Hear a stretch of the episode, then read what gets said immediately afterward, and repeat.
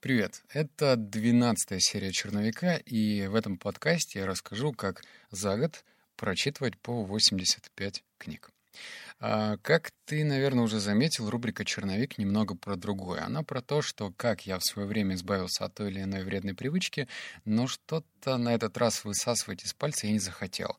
А история о том, как читать много, волнует ну, ни одного человека. Мне максимально много запросов приходит на эту тему. Я подумал, было бы здорово рассказать подробнее. И второе, а, я четко разделяю между качеством чтения и количеством. Это разные вещи. И сейчас в рамках этого выпуска я поговорю только про количество, которое, кстати говоря, потихонечку будет перерастать и в качество. Но как лучше усваивать информацию, как ее запоминать, как ее внедрять в жизнь, это следующий подкаст. Окей? Договорились? Ну ладно. Теперь переходим к рубрике «Понять, почему я столько читаю». А, да, и, кстати, вот эта цифра 85 книг, она, я ее брал не с потолка. Можно открыть мой э, телеграм-блог «Книги на миллион» и отмотать на конец июня 2019 года и посмотреть, сколько выпусков я сделал. А сделал я, как ты понимаешь по этой цифре, 85 аудиовыпусков. Так что вот оттуда э, я и взял эту цифру. Первая рубрика. Понять, почему я столько читаю. Первое. Э, однажды я понял, что чтение — это один из ключей успеха и уже не мог остановиться. Это звучит, наверное, очень по-волшебному, но так оно и есть. В 18 лет я начал читать в мои руки попала книга «Богатый папа, бедный папа», «Думай богатей», и тут я прям отчетливо понял, что это не просто книги, это как маленькие ключики, которые открывают разные двери на пути моей жизни, которые они появляются. Вот, и я просто как-то обрисовал и даже придумал смысл этому, что я не читаю просто бумагу, не читаю просто слова на этой бумаге, а беру инструменты. И вот тебе, чтобы ты понял этот вывод лучше, представь, если бы кто-то пришел к тебе и сказал, я из будущего, я знаю точно, что вот там через пять лет ты станешь долларовым миллионером. Но для этого тебе нужно сделать несколько вещей. Это ты должен сделать обязательно. Вот если тебе бы сказали и поставили вопрос так, что ты должен сделать что-то а, одно обязательно, то, скорее всего, ты бы это и делал обязательно. И я почему-то подумал, что вот эта вещь в плане чтения, это будет моим обязательным атрибутом к достижению цели. Вот и все. Второе. Чтение не работа и не обязаловка. Это добровольный выбор. А значит, я четко понимаю, зачем читаю.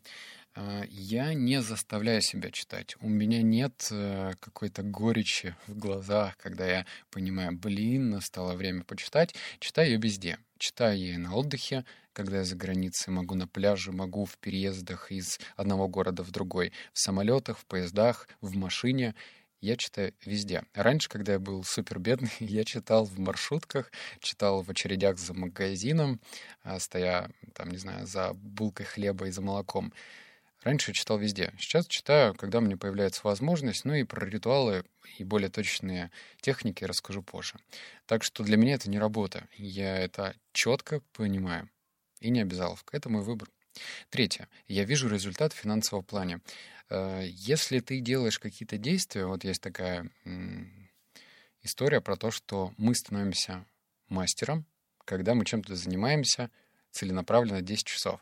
И здесь в чтении книг, наверное, стать мастером звучит очень странно. Ну что, ты стал умным? Ну, нет. Как это измерить? Эрудированным? Возможно. Но в то же время ты можешь быть эрудированным в одном и быть абсолютно бестолковым в другом. То есть метод измерения, он непонятен. И я просто заметил, что вот я с 18 лет начал читать, то есть занимался самообразованием. Напомню, кто не знает, у меня вообще нет высшего образования, прямо от слова совсем. С первого курса меня выгнали, в школе я учился как полный идиот, и книги — это те инструменты, которые и самообразовывали меня на всем этом пути. Так что я вижу финансовый результат. А, первая моя работа я зарабатывал тысяч шесть, наверное, в месяц. Были и такие дни, да, месяца точнее. А предпоследняя, нет, даже, по-моему, последняя работа, я зарабатывал 14 тысяч рублей в месяц. Правда, это было сутки через трое, но все-таки мне было 17, по-моему, лет. Или около того. А, или 18. Дальше. Теперь рубрика «Что я заметил». я вытащил три вещи, и вот они, мы, короче, сейчас будем идти вглубь. Первое — это в процессе чтения моя самооценка умный-глупый постоянно менялась. А значит, нет конечной точки, в которой я скажу, ну теперь-то я все знаю. Это важный пунктик, потому что м- я начал читать в том ритме, в котором читаю до сих пор, вместе со своим другом, с лучшим другом. И э, когда мы с ним, ну, с моим другом стали общаться гораздо реже, он уехал в Москву, э, в его жизни книги перестали занимать это место, второе или третье, как у меня, и он вообще забросил читать. И ты знаешь, я знаю, почему забросил он читать, и знаю, почему многие забрасывают, потому что, ну, об этом тоже позже рас, расскажу. Но все-таки, еще раз, это нормальный этап, когда ты смотришь на себя в зеркале и понимаешь, какой ты тупой, или наоборот, какой ты в чем-то умный. И вот этот дисбаланс то туда, то сюда — это природа вещей, когда ты сам сомневаешься в себя. Есть даже такой, как-то, самоощущение, нет, не так — ощущение, что ты самозванец в чем-то, но знаешь, когда ты вроде проходит время, ты не видишь этот прогресс э, в большом объеме. Ты же постепенно улучшаешься, по чуть-чуть, помаленьку, и ты не видишь вот этот результат, который был пять лет назад и сейчас. Ты просто уже стал другим человеком. Это уже твое естество. И к этому пункту я скажу, что я удивляюсь даже от попсовых книг.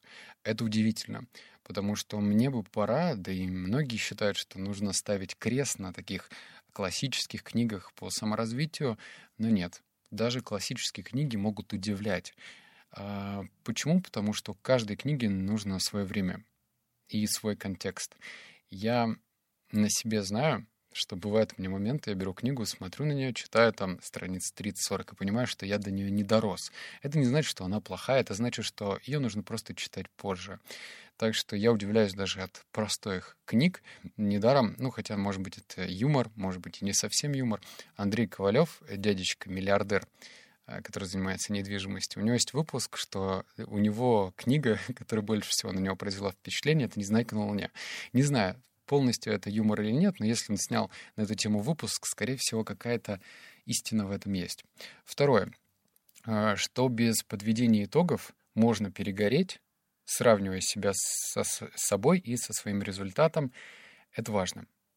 И причем нужно сравнивать результаты на всех фронтах. Блин, получился сумбурно. Еще раз. Чтобы, а, что без подведения итогов можно перегореть. Вот эта история про тех, кто читает год, потом забрасывает, или читает два года и забрасывает. Все просто. Если измерять себя только по одной шкале — деньги. Ну, обычно читают книги по саморазвитию. Если ты хочешь выйти из своей прошлой жизни, достичь новых целей, ну, в общем, добиваться гораздо быстрее. И это финансовая шкала. Но в то же время на финансовой шкале клин клином не зашелся. И есть масса книг, например, по самоощущению, то есть уровню счастья. Этому тоже нужно учиться. И это отдельная шкала. Дружба, взаимоотношения с людьми — это третья шкала. Взаимоотношения с любимым человеком — это четвертая шкала. Э, как ты сам наедине с собой себя чувствуешь, это другая шкала. И если ты сможешь сравнивать себя с самим собой, ключевое здесь с самим собой, а не с чуваками из Инстаграма, которые э, показывают ту жизнь, которая не совсем является таковой. И второе, не только сравнивать с самим собой, но и со своими вот этими внутренними шкалами. Лучше это делать наедине с самим собой. Берешь ручку, тетрадку и смотришь. Окей, прокачался ли я в плане счастья? И пишешь, пишешь. Первые, конечно, строчки будут идти с трудом, потому что, блин, будет казаться, что занимаешься полной ерундой. Но со временем, если ты войдешь в состояние потока, будут из тебя вылазит что-то настоящее. И вот это настоящее будет таким ответом, развиваешься ты или нет. Дальше. А, третий пункт — это что базовый уровень чтения бесполезен, как и техника скорочтения. Вот это про то, что я заметил. Я, к сожалению, это заметил слишком поздно. Хотя нет. Ну, где-то года полтора-два назад, когда я начал вести подкаст «Книги на миллион», я даже в самом начале там, не озвучивал, потом я, у меня не было заметок, э, я повторно не прочитывал их, и постепенно, поэтапно я в этой в технике ум на чтение развивался. Я, ну вот если мы сейчас хронологию посмотрим, читал с 18 лет, так? Сейчас мне 28. Но правильно я читаю, наверное, только полтора-два года. Остальное время было не так эффективно задействовано в плане чтения. Но здесь тоже добавлю, что количество все равно перерастает в качество. Как это можно понять? я читаю некоторые книги и почему-то чувствую, что я не просто это знаю, это ловушка, кстати, когда ты читаешь и думаешь, блин, я и так это знаю. А когда ты понимаешь, что ты не просто это знаешь, но это уже в твоей жизни. Вот э, я сейчас дочитываю книгу по привычкам и понял, что у меня, наверное, привычек 15 уже включены в моей жизни неосознанно. Просто потому, что я где-то когда-то подчеркнул и подумал, почему бы нет это внедрить. Теперь самая такая важная часть, уже практическая. Что делать? Ну, если хочешь читать больше. Рекомендаций будет значительно больше, но они короткие. Первое. Сопоставь интересы и измеримый результат в единое целое. Что это значит? Это значит, что если ты хочешь заниматься бегом и стать чемпионом, то все книги должны быть про бег и вот тут внимание и про пиар. Потому что если ты посмотришь, ладно, не на бег, а, например, на бокс или на бои без правил, то там не всегда зарабатывают много какие-то супермастера своих боевых искусств. Зарабатывают, да, конечно же, мастера, но при этом эпатажные люди, которые понимают, что зрители это внимание. Вот, закономерность. А чтобы быть интересным, нужно быть эпатажным. Как это делать? Что делать? Как оставаться естественным? То есть, видишь, умение презентовать себя, умение продавать. И когда ты находишься на стыке этих вещей, но опять же про бегуна, читаешь книги про бег, читаешь книги про историю успешных бегунов, и потом как себя преподносить, как добиваться, как договариваться, потому что вот умение говорить это очень важный скилл. Второе. Относись к себе как к персонажу из игры, который прокачивает ту область, которая тебе нужна. К сожалению, если было бы так все просто, ну, тебе нужно было, допустим, читать книги по боксу и читать книги о том, как договариваться с людьми. Не всегда так. Порой мы выгораем. Окей, читай книги про выгорание. Порой мы, нам кажется, что мы сбились со своего пути. Отлично, читай книги, как не сбиться со своего пути или как его найти. То есть, видишь, нужно читать книги по запросу, когда ты понимаешь, что где-то ты проседаешь, где-то у тебя проблемы, а эти проблемы сами собой не решаются. Это правда. И чтобы они решились, нужно что-то делать. В данном случае советчиками в этом могут быть только те люди, которые это пережили, но это очень спорный вопрос, потому что, вот, допустим, может быть, ты слышал, есть такое а, как же страх. Ладно, про страхи не будем говорить. В общем, есть такие множество страхов. Если тебе кажется, что у тебя, допустим, клаустрофобия, и у того человека, который пережил эту клаустрофобию, она такая же, то ты ошибаешься. У кого-то она может быть больше, у кого-то меньше. Но, в общем, книги в определенных вещах помогут. Причем мои рекомендации нужно читать не одну, не две, не три, а, например, 10 книг. Вот если ты хочешь а, понять что такое здоровое питание, то нужно прочитать книг 30 чтобы собрать воедино, увидеть какие-то общие закономерности, то есть паттерны, и что-то из ряда вон выходящее, и на это обратить внимание. Дальше. Следующий практический совет. Пропускай предисловие и иногда введение заключительной частью по, как правило, вот именно предисловие — это абсолютно бесполезная хрень, когда кто-то другой высказывает свое мнение об этой книге. Это как читать отзывы на кинопоиске. Это не нужно. Если ты хочешь посмотреть фильм, посмотри, блин, фильм. А, про пред, предусловие понятно, но введение иногда в сложных книгах прочитать стоит. А если это книга по продуктивности, пропускай. То же самое про заключительную часть, так как это, знаешь, такая ностальгия автора, когда он прочитал и думает, ну ладно, пожалуй, напишу, что меня сподвигло на написание этой книги. Это ненужная информация. Следующая рекомендация — включай чтение — в полноценные ритуалы. В моем случае это 2-3 раза в день.